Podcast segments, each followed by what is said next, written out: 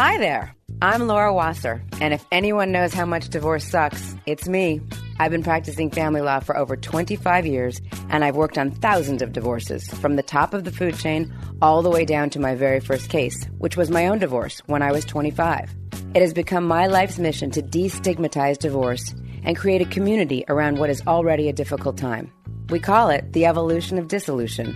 So, welcome to the Divorce Sucks podcast, where we talk about breaking up, getting divorced, and moving on.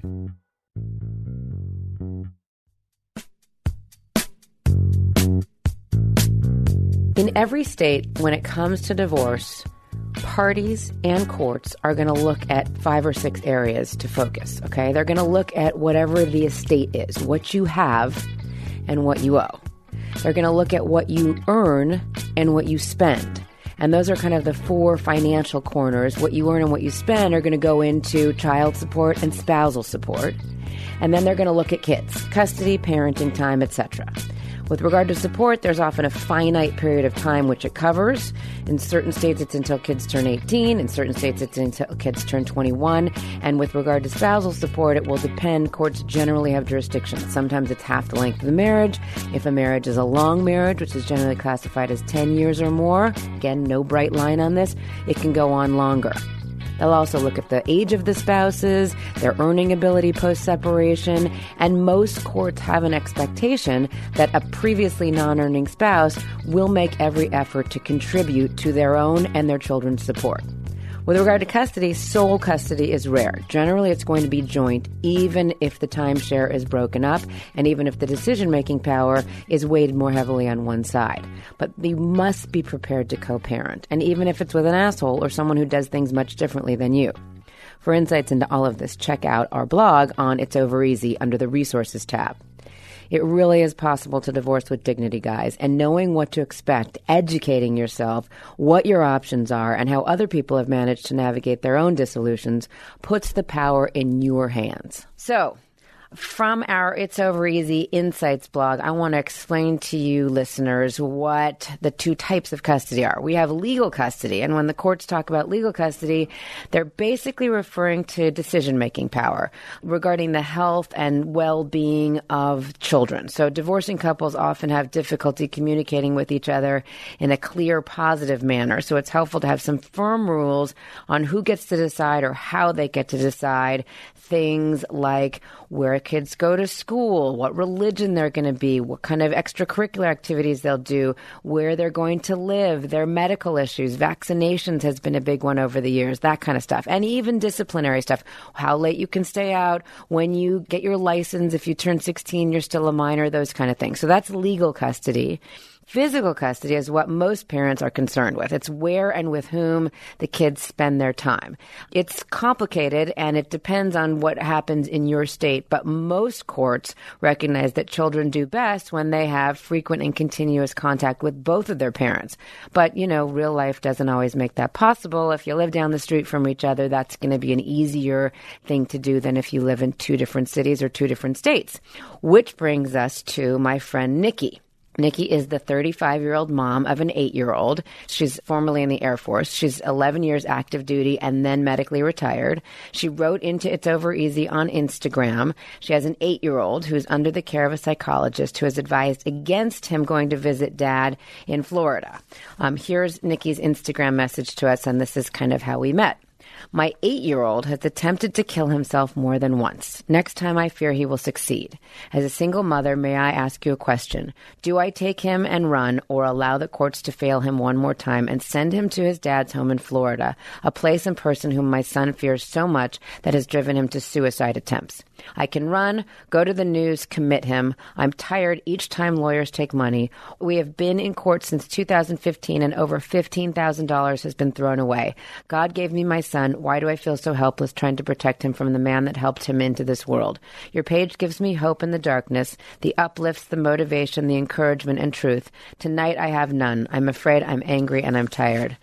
Oh, Nikki, I get it. Divorce Sucks podcast listeners, please meet Nikki. Are you there? I'm here. Thank you. So, you know, I, I wish I could wave my magic wand and solve all of your problems. I can't, but I wanted to share some things with you and then share you, if you don't mind, with our listeners. I'm looking at a picture of your little boy and he's adorable. Obviously, dad, Leon, has his own side of the story and I haven't spoken with him, but let me make sure that I have all of the facts right here. You guys were both in the military in Florida and you're retired and you guys Yes, ma'am. divorced when? In February of 2014. Okay. So I'm looking at also at your judgment from Brevard County, Florida. This is actually the stipulated final judgment of modification. And it, what it looks like is that you guys modified when you and your son moved to North Carolina, correct? Yes, ma'am, that's correct. Okay, so this happens a lot of the time. One parent or the other moves for one reason or the other. And when that happens, as I said before, you can't just kind of do, you know, two days, two days, five days, like a lot of people do when they live in the same city. You have to figure out a plan. So your son went with you to North Carolina, and dad was given under this judgment very generous uh, holiday time visits, the majority of summer, that kind of stuff, which is probably where some of the problems came from with dad. What what does your son say are the things that make him so uncomfortable when he's with his dad? A lot of times, um, dad just cursing at me. Dad, he curses at me. He ignores me. He whips me when I cry and say I want to come home. And basically, he said he sits in a room on the weekends, mainly in his room on a tablet all day, and dad is with the wife. Uh, it's different for him because dad has completely changed. Whereas when we first moved to North Carolina, dad came to North Carolina twice a month and stayed at my home and was with Ethan. Dad was never the disciplinary type. We never cursed. I don't curse around my son. Uh, we never cursed around my son. He never spanked Ethan. So once Dad got married and Ethan first his first visit to Florida, that's when he came back and all this was regurgitated of being cursed at, being whipped. I want to go home. Dad wouldn't let me go home. So he was Ethan was trying to understand all that. I didn't have this before. Why is Dad treating me this way? And I didn't understand it because Dad and I, even to this very day, we don't speak. It's either via email or through his lawyer, and that's it. And when you did speak, when things were okay, when he would come to Florida, w- were you able to effectively communicate then? Absolutely, very, very effectively. This is before Dad got remarried, and honestly, Dad was hoping that I would come back. He I said, see. "Well, I'll give you a year, and I think we can get remarried." Once Dad realized that that wasn't happening, that's when everything had turned. Understand. And what, if any, is your relationship with the new wife?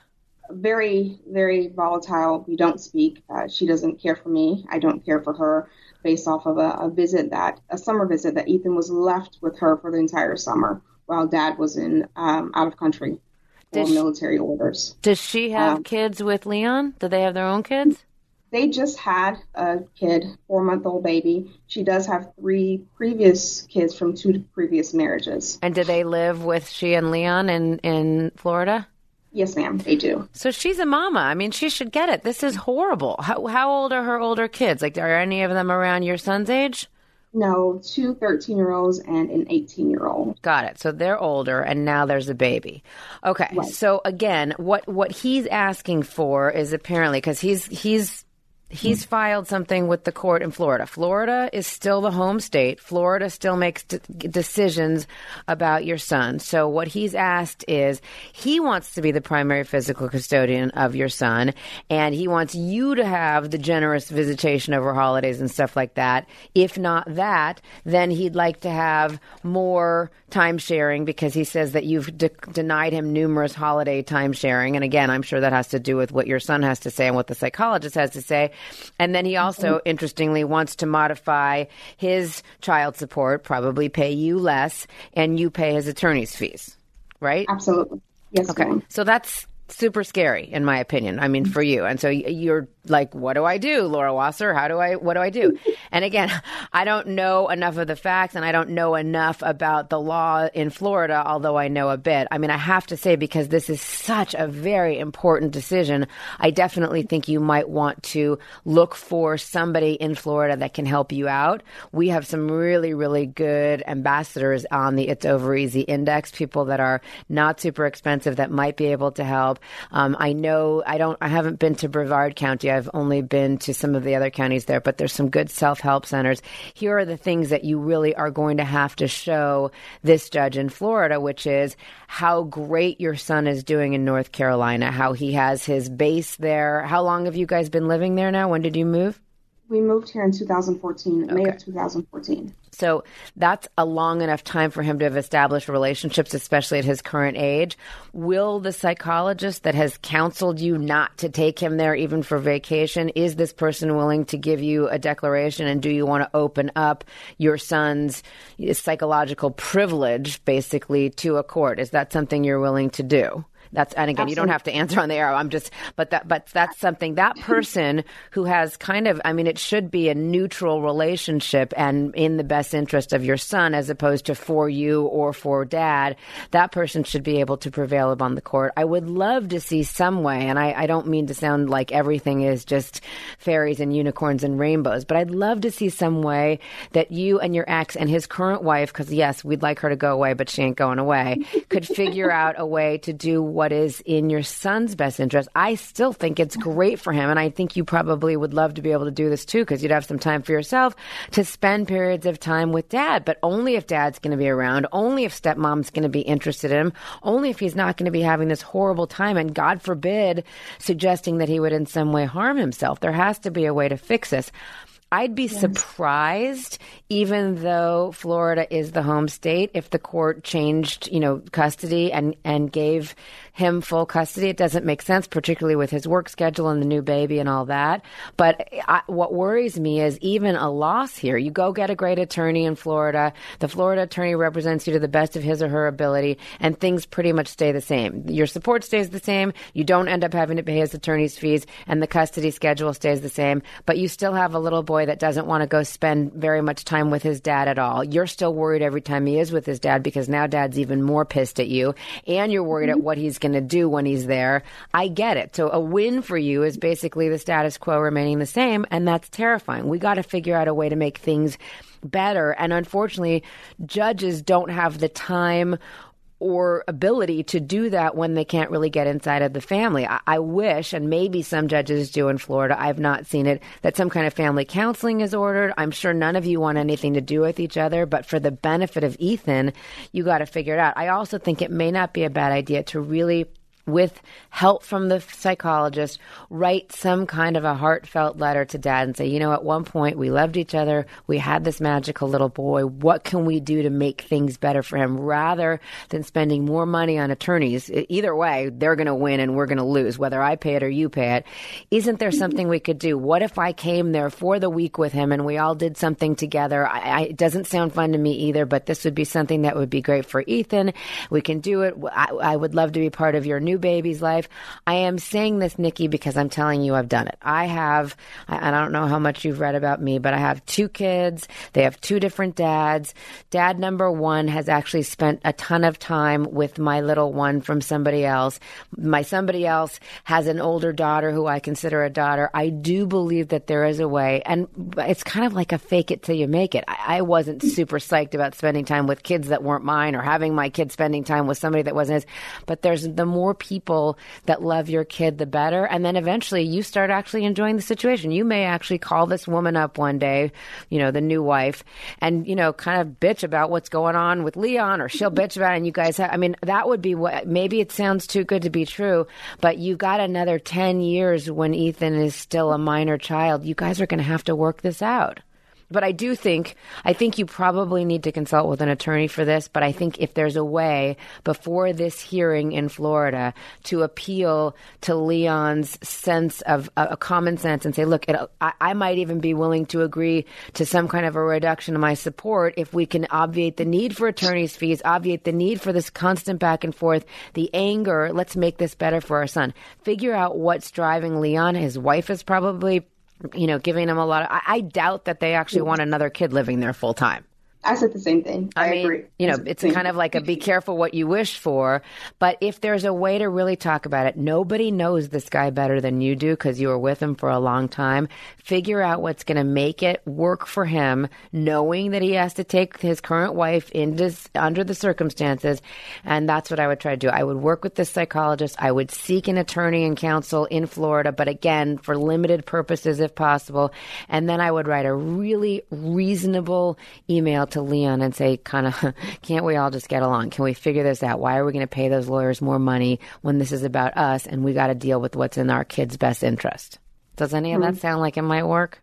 Yes, ma'am. And I completely agree with you completely. And that's what I've always wanted from the beginning. He said, Leon, even if you're a new family, I welcome, I need you, and I feel as though you should be in his life. What can we do together?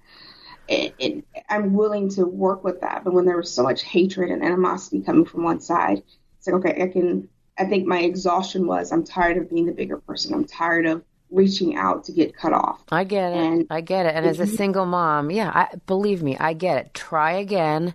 And every time you think you're tired, just think about the fact that what's what is my motivation? It's Ethan. It's the most important being in my universe. I'm going to do whatever it takes, no matter how tired I am. And I hope and pray for you that Leon sees it that way too. And you may have to be a little, not only the bigger person, you may have to be a little bit vulnerable and say to him, "We can do it one of two ways, but I don't think you're going to win this custody thing." How do we make it so that we both win and that Ethan's a winner too? Yes. Oh, thank you. Of course. I'm going to keep my fingers crossed. Will you check in with us and let us know? You tell Leon if he wants to call me. I'm happy to talk to him too. Absolutely. I will definitely let him know. All right, Nikki. Good luck. We're thinking about you. Thank you so much. Bye, honey.